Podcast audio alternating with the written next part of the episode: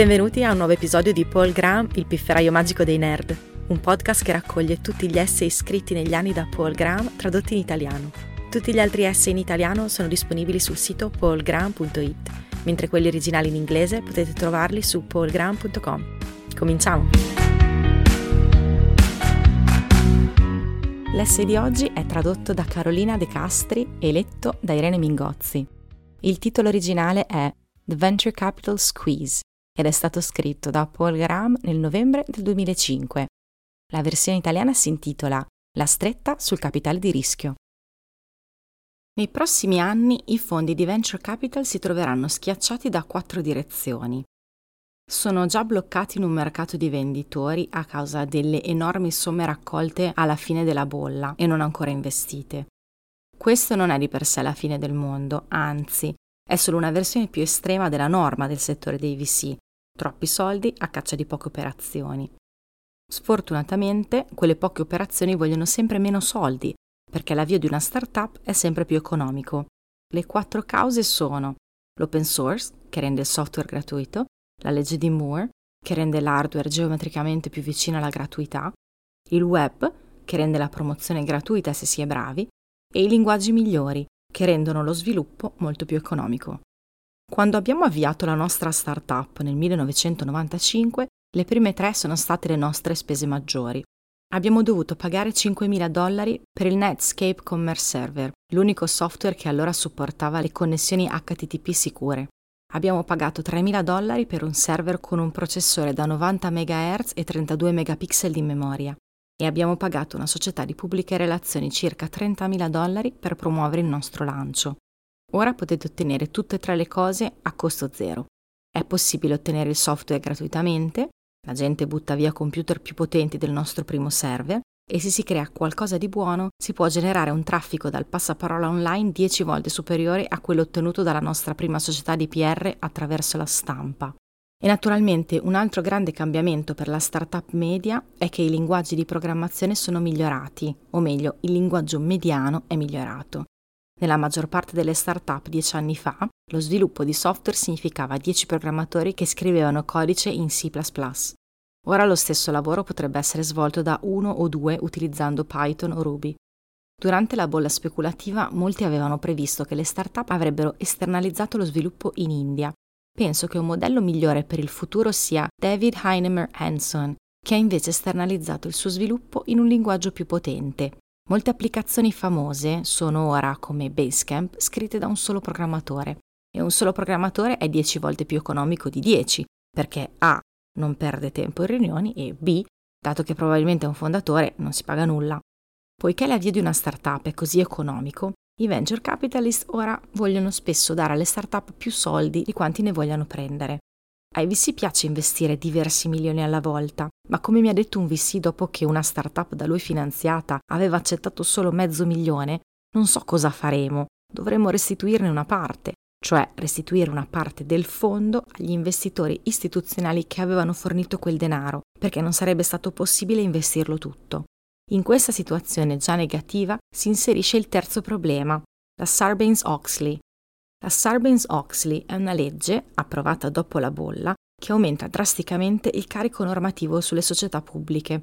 Oltre ai costi di conformità, che ammontano ad almeno 2 milioni di dollari all'anno, la legge introduce una spaventosa esposizione legale per i dirigenti aziendali.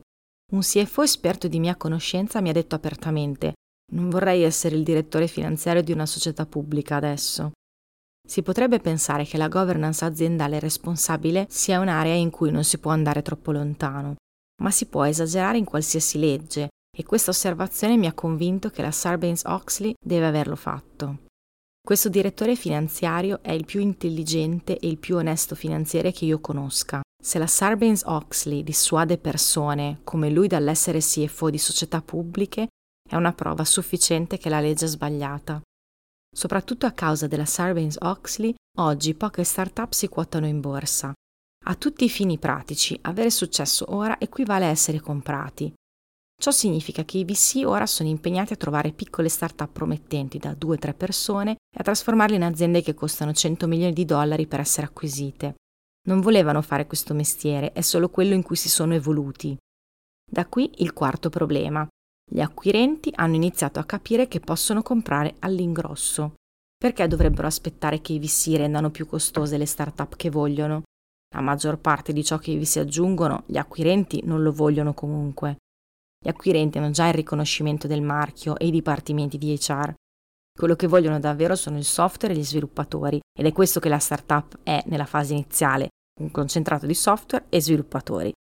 Google in genere sembra essere stato il primo a capirlo.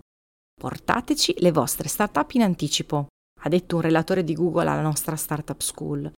L'azienda è piuttosto esplicita al riguardo, preferisce acquisire le startup proprio nel momento in cui ci si appresta a fare un round di Series A, il round di Series A è la prima fase del processo di acquisizione e il round di Series A è di solito il primo round di finanziamento VC vero e proprio, di solito avviene nei primi anni. È una strategia brillante che altre grandi aziende tecnologiche cercheranno senza dubbio di replicare, a meno che non vogliano farsi mangiare ancora più il pranzo da Google. Naturalmente Google ha un vantaggio nell'acquisto di start-up. Molte persone sono ricche o si aspettano di diventarlo quando le loro opzioni matureranno.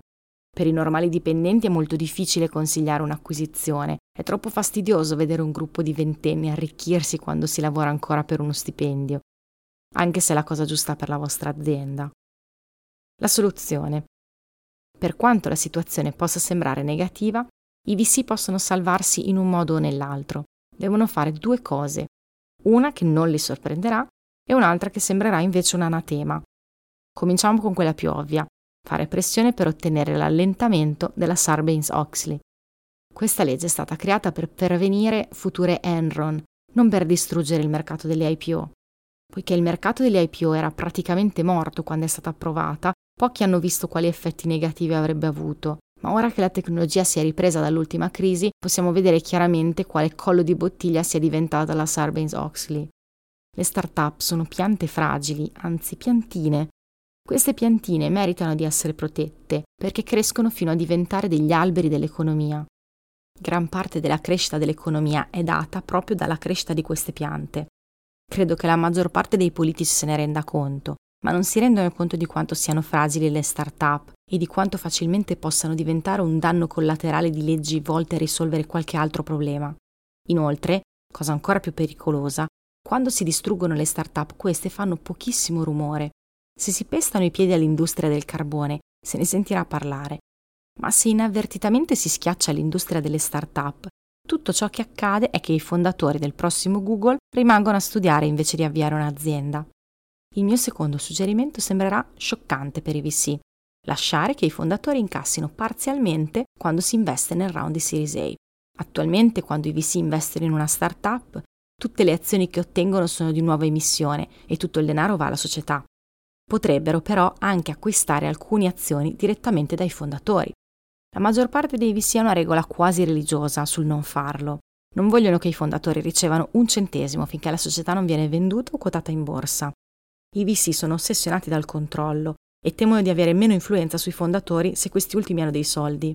Però è un piano stupido. In realtà lasciare che i fondatori vendano un po' di azioni in anticipo sarebbe generalmente meglio per l'azienda, perché farebbe sì che l'atteggiamento dei fondatori nei confronti del rischio si allinei con quello dei VC. Allo stato attuale delle cose, i loro atteggiamenti verso il rischio tendono a essere diametralmente opposti. I fondatori che non hanno nulla preferirebbero il 100% di possibilità di ottenere un milione di dollari rispetto al 20% di possibilità di ottenere 10 milioni di dollari mentre i VC possono permettersi di essere più razionali e preferire la seconda ipotesi. Qualunque cosa dicano, il motivo per cui i fondatori vendono le loro aziende in anticipo invece di fare un round di Series A è che vengono pagati in anticipo. Il primo milione vale molto di più di quelli successivi.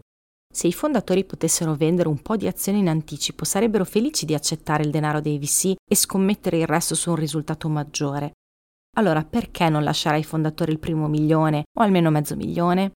I VC otterrebbero lo stesso numero di azioni in cambio del denaro. E se una parte del denaro andasse ai fondatori invece che alla società? Alcuni VC diranno che è impensabile, che vogliono che tutto il loro denaro venga impiegato per far crescere l'azienda, ma il fatto è che le enormi dimensioni degli attuali investimenti dei VC sono dettate dalla struttura dei fondi VC, non dalle esigenze delle start-up. Spesso questi grandi investimenti vanno a distruggere l'azienda anziché farla crescere. Gli angel investor che hanno finanziato la nostra startup hanno permesso ai fondatori di vendere alcune azioni direttamente a loro ed è stato un buon affare per tutti.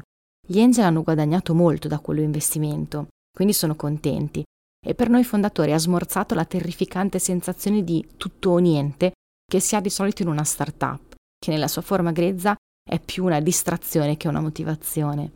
Se i VC sono spaventati dall'idea di permettere ai fondatori di incassare parzialmente, lasciatemi dire qualcosa di ancora più spaventoso. Ora siete in concorrenza diretta con Google. Grazie per aver ascoltato questa puntata di Paul Graham, il pifferaio magico dei nerd. Trovate tutti gli articoli di Paul Graham tradotti in italiano su paulgraham.it e gli originali in inglese su paulgraham.com.